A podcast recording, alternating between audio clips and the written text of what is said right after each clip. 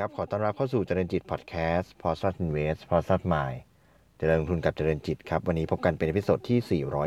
403 ตลาดหุ้นไทยพฤหัสที่ 29 ตุลาคมที่ผ่านมานะครับดัชนีปิดที่ 1,201.64 จุด ลดลง 6.30 จุดนะครับ มูลค่าการซื้อขาย 58,38 ล้านบาท โดยที่ระหว่างวันเนี่ยมีการหลุด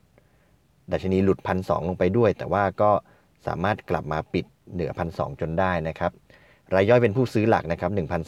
1,387 ล้านบาท ส่วนนักลงทุนกลุ่มอื่นๆเนี่ยขายทั้งหมดนะครับ ต่างชาติขาย 1,170 ล้านบาท กองทุนขาย 189 ล้านบาท แล้วก็โบรกเกอร์ขาย 27 ล้านบาทนะครับ สิ่งที่เราจะพูดคุยกันในวันนี้นะครับ ก็จะขออนุญาตอัปเดตในเรื่องของงบการเงินไตรมาส3นะครับ ผลการดำเนินงานไตรมาส3ของทางตัวหุ้น SCC หรือว่าบริษัทปูนซีเมนไทย จำกัดมหาชนนะครับ โดยพูดถึงเรื่องของรายได้เรื่องของกำไรเรื่องของอภาพรวมธุรกิจต่างๆนะครับ แล้วก็เอาข้อมูลมาจากคำอธิบายและวิเคราะห์ของฝ่ายจัดการ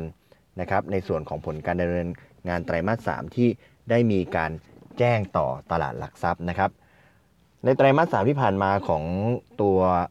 SCC เนี่ยมีกำไร 9,741 ล้านบาทนะครับ เพิ่มขึ้น 4%เมื่อเทียบกับไตรมาสก่อนนะครับ ส่วนรายได้จากการขายเนี่ยอยู่ที่ 1,938 ล้านบาท เพิ่มขึ้น 5%จากไตรมาสก่อนนะครับกำไรที่เพิ่มขึ้นเนี่ยมาจากผลการดำเนินงานของธุรกิจเคมีคอลที่ดีขึ้น ตามความต้องการสินค้าที่เพิ่มขึ้นจากในประเทศจีนและก็ภูมิภาคเอเชียนะครับถ้าเทียบกับช่วงเดียวกันของปีที่แล้ว รายได้จากการขายเนี่ยลดลง 9%นะครับแต่ว่ากำไรเนี่ยเพิ่มขึ้นถึง 57% year on year โดย EBITDA เนี่ยก็เพิ่มขึ้น 30%ด้วย ผลการดำเนินงานที่ดีขึ้นก็มาจากธุรกิจเคมีคอลนะครับและก็การปรับปรุงประสิทธิภาพการผลิตของธุรกิจซีเมนต์และก็ผลิตภัณฑ์ก่อสร้างนะครับรายการพิเศษสำหรับไตรมาสนี้เนี่ยมีการขาดทุนจากรายการด้อยค่า 461 ล้านบาท ของธุรกิจซีเมนต์และก็ผลิตภัณฑ์ก่อสร้าง แล้วก็มีการกลับรายการสินค้าภาษีเงินได้รอตัดบัญชีจำนวน 1,063 ล้านบาทของธุรกิจเคมีคอลแล้วก็มีการขาดทุนจากการด้อยค่าสินทรัพย์ 762 ล้านบาท ซึ่งถ้าไม่รวมรายการพิเศษดังกล่าวเนี่ยกำไรก็ยังถือว่าดีขึ้นจากช่วงเดียวกันของปีก่อนนะครับ รวม 9 เดือนแรกของปี 63 ใน SCC มีกำไร 26,096 ล้านบาท ก็เพิ่มขึ้นราว 5%เมื่อเทียบกับช่วงเดียวกันของปีที่แล้ว มาจากธุรกิจซีเมนต์และผลิตภัณฑ์ก่อผลิตภัณฑ์ก่อสร้างแล้วก็ธุรกิจแพคเกจจิ้งนะครับ EBITDA ก็เพิ่มขึ้นราวๆสัก5%นะครับ ส่วนรายได้เนี่ยอยู่ที่ 32,689 ล้านบาท ลดลง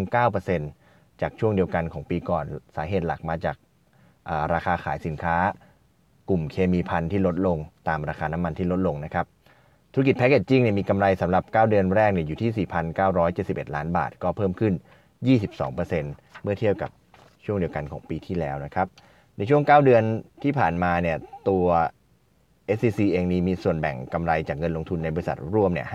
5,991 ล้านบาท ก็ลดลงราวๆสัก 32%นะครับมาจาก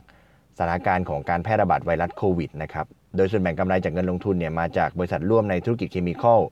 2,800 ล้านบาท คิดเป็น 47%ของทั้งหมดนะครับ โดยมีการปรับลดลง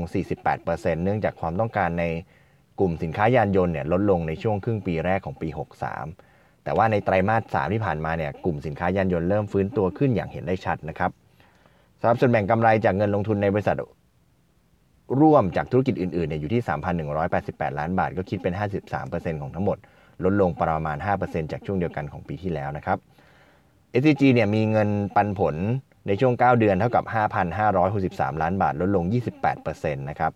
โดยมีเงินปันผลจากบริษัทร่วมที่ SCC ถือหุ้น 20-50%เนี่ยอยู่ที่ 4,951 ล้านบาท แล้วก็จากบริษัทอื่นที่ SCC ถือหุ้นต่ำกว่า 20% 612 ล้านบาท เงินสดในมือนะครับ ล่าสุดสิ้นไตรมาส3เนี่ยมีเงินสดในมือ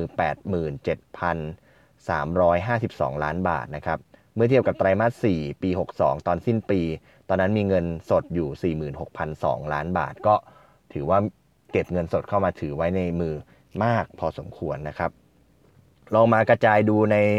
ส่วนธุรกิจอื่นๆนะครับธุรกิจแรกก็คือตัวธุรกิจซีเมนต์และผลิตภัณฑ์ก่อสร้างเนี่ยในไตรมาส 3 ที่ผ่านมาเนี่ยธุรกิจซีเมนต์ภาพรวมของประเทศไทยเนี่ยเติบโตขึ้น1%นะครับโดยดีมานจากทางภาครัฐเนี่ยซึ่งคิดเป็นสัดส่วนประมาณ 40%ของตลาดเนี่ยเติบโตขึ้น 1%ส่วนดีมานจากทางภาคเอกชนและครัวเรือนเนี่ยซึ่งเป็นสัดส่วนประมาณ 60%ของตลาดก็เติบโตขึ้น 1%เช่นเดียวกัน พอคอมไบกันก็ภาพรวมก็เติบโต 1%นะครับ ในส่วนของความต้องการสินค้ากระเบื้องเซรามิกเนี่ยลดลง 1%เมื่อเทียบกับไตรมาส 3 ปีที่แล้ว ส่วนความต้องการสินค้าผลิตภัณฑ์ก่อสร้างพวกกระเบื้องหลังคาฝ้าเพดานและก็ผนังเนี่ยลดลง 8%จากช่วงเดียวกันของปีก่อนนะครับ ในมุมของภูมิภาคอาเซียนนะครับประกอบด้วยไทยเวียดนามอินโด แล้วก็ฟิลิปปินส์เนี่ยการขายกระเบื้องเซรามิกทั้งปูพื้นและบุผนังเนี่ยลดลง 7%จากช่วงเดียวกันของปีก่อนก็ มาจาก demand ที่ลดลงในทุกประเทศนะครับจากมาตรการปิดเมืองเพื่อป้องกันการแพร่ระบาดของโควิด -19 แต่ว่าถ้าเทียบกับไตรมาส 2 ที่ผ่านมาตอนนี้ การขายเพิ่มขึ้น 12%แล้ว เพราะว่าเราเห็นการผ่อนคลายมาตรการต่างๆนะครับในไตรมาส3เนี่ยธุรกิจซีเมนต์และผลิตภัณฑ์ก่อสร้างเนี่ยมีรายได้จากการขายทั้งหมด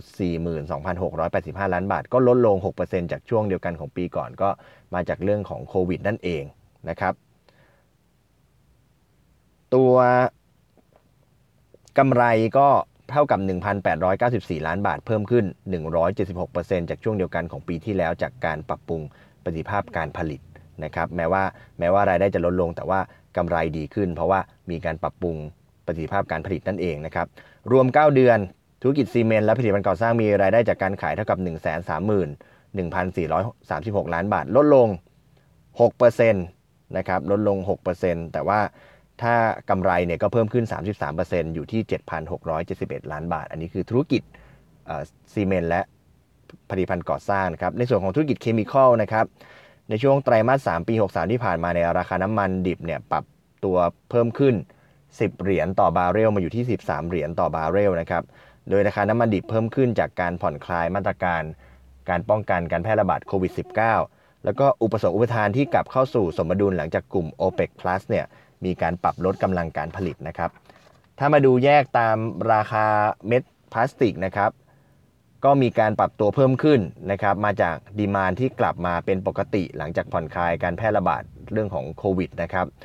โดยราคาของ HDPE เนี่ยเพิ่มขึ้น 21%จากไตรมาสก่อน ในขณะที่ราคาของ PP เนี่ยเพิ่มขึ้น 11%จากไตรมาสก่อน ส่วนแต่ว่าอย่างไรก็ดีเนี่ยปริมาณการขายทั้ง PE และ PP เนี่ยมี อยู่ที่ 442,000 ตัน ลดลง 49,000 ตัน จากไตรมาส 2 ที่ผ่านมาสาเหตุ เพราะว่าตอนไตรมาส 2 ที่ผ่านมาเนี่ยมีการขายพวกสต็อกสินค้าออกไป ก็ทำให้ตอนไตรมาส 2 เนี่ยมียอดขายที่สูงนะครับปริมาณการขายที่สูงพอมาไตรมาสนี้ก็ปริมาณการขายก็ลดลงนะครับในไตรมาส3เนี่ยธุรกิจเคมีคอลเนี่ยมีรายได้จากการขายเท่ากับ 37,748 ล้านบาท เพิ่มขึ้น 9%จากไตรมาสก่อนก็คือดีขึ้นจากไตรมาส2แล้วเพราะว่าราคาต่างๆ ก็ดีขึ้น แต่ว่าถ้าเทียบกับช่วงเดียวกันของปีที่แล้วเนี่ยถือว่าลดลงนะครับราคาก็ยังถือว่าต่ำกว่าช่วงเดียวกันของปีที่แล้วอยู่นะครับ ก็มีกำไรนะครับมีกำไรอยู่ที่ 5,488 ล้านบาทก็เพิ่มขึ้น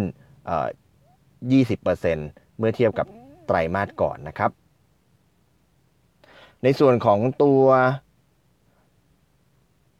9 เดือนแรกนะครับ ธุรกิจเคมีคอลนี่มีรายได้จากการขาย 1 1 8 3 5 ล้านบาท ลดลง 19%เมื่อเทียบกับช่วงเดียวกันของของปีที่แล้วก็คือเกิดจากราคาผลิตภัณฑ์ที่ลดลงนั่นเองนะครับ ส่วนกำไรเนี่ยอยู่ที่ 11,830 ล้านบาท ลดลง 7%นะครับ ในส่วนของเงินลงทุนของ SCG นะครับรายจ่ายรายจ่ายลงทุนและเงินลงทุนในช่วง 9 เดือนแรกของปี 63 เนี่ยมีมูลค่าลงทุนอยู่ที่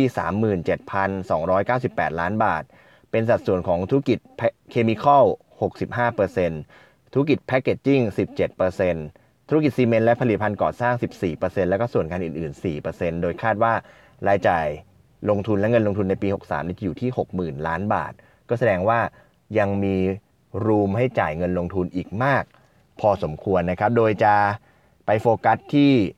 ธุรกิจเคมีคอลแล้วก็ธุรกิจแพคเกจจิ้งนะครับในด้านของการลงทุนเพิ่มเติม ในด้านของการก่อสร้างโรงงานใหม่ แล้วก็ขยายกำลังการผลิตรวมถึงการปรับปรุงประสิทธิภาพนะครับ พอพูดถึงเรื่องของเงินลงทุนเนี่ยก็มาดูกันต่อเลยสำหรับตัว SCG เนี่ยมีการรายงานตลาดนะครับในวันที่ 29 ตุลาคมที่ผ่านมาเนี่ยว่าทางตัว SCC เองเนี่ยได้ มีผลการประชุมคณะกรรมการ ได้อนุมัติให้ตัวบริษัท SCG Chemical เนี่ยซึ่งเป็นบริษัทย่อยของ SCC เนี่ยลงทุนในบริษัท AJ Plus จำกัดมหาชนหรือว่าตัวย่อ AJ นะครับซึ่งเป็นบริษัทจดทะเบียนในตลาดหลักทรัพย์ ถ้าใครจำได้ตัว AJ นะครับตัวย่อ AJ ซึ่งเป็นหนึ่งในผู้ผลิตฟิล์มสำหรับบรรจุภัณฑ์ชนิดอ่อนหรือว่า flexible packaging ชั้นนำของภูมิภาคเอเชียตะวันออกเฉียงใต้ โดยจะเข้าซื้อหุ้นเพิ่มทุน AJ จำนวนประมาณ 40 ล้านหุ้น หรือว่าคิดเป็นสัดส่วนผู้ถือหุ้นประมาณ 9.22%ณราคา 17 บาท 15 สตางค์คิดเป็นเงินลงทุนประมาณ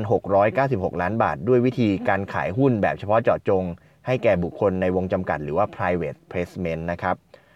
แล้วก็มีการอนุมัติอีกเรื่องหนึ่งก็คือจะจัดตั้งบริษัทร่วมทุนกับ AJ เพื่อผลิตและจำหน่ายฟิล์ม ประเภท BO ฟิล์มใน ประเทศเวียดนามนะครับ โดยบริษัทร่วมทุนดังกล่าวเนี่ยจะมีทุนจดทะเบียนประมาณ 700 ล้านบาท โดย SCG Chemical เนี่ยจะถือหุ้นในสัดส่วน 45%แล้วก็ AJ ถือ 55%นะครับ คิดเป็นเงินลงทุนจาก SCG Chemical 315 ล้านบาทนะครับ โดยเงื่อนไขการซื้อหุ้นเพิ่มทุนแบบ PP เนี่ยจะเกิดขึ้นก็ต่อเมื่อมีการลงนามสัญญาร่วมทุนระหว่าง SCG Chemical กับ AJ นะครับ การลงทุนดังกล่าวของ SCG Chemical เนี่ยจะเป็นการเข้าสู่ธุรกิจที่มีการเติบโตสูง จากความต้องการบรรจุภัณฑ์อาหารและเครื่องดื่มที่เพิ่มมากขึ้น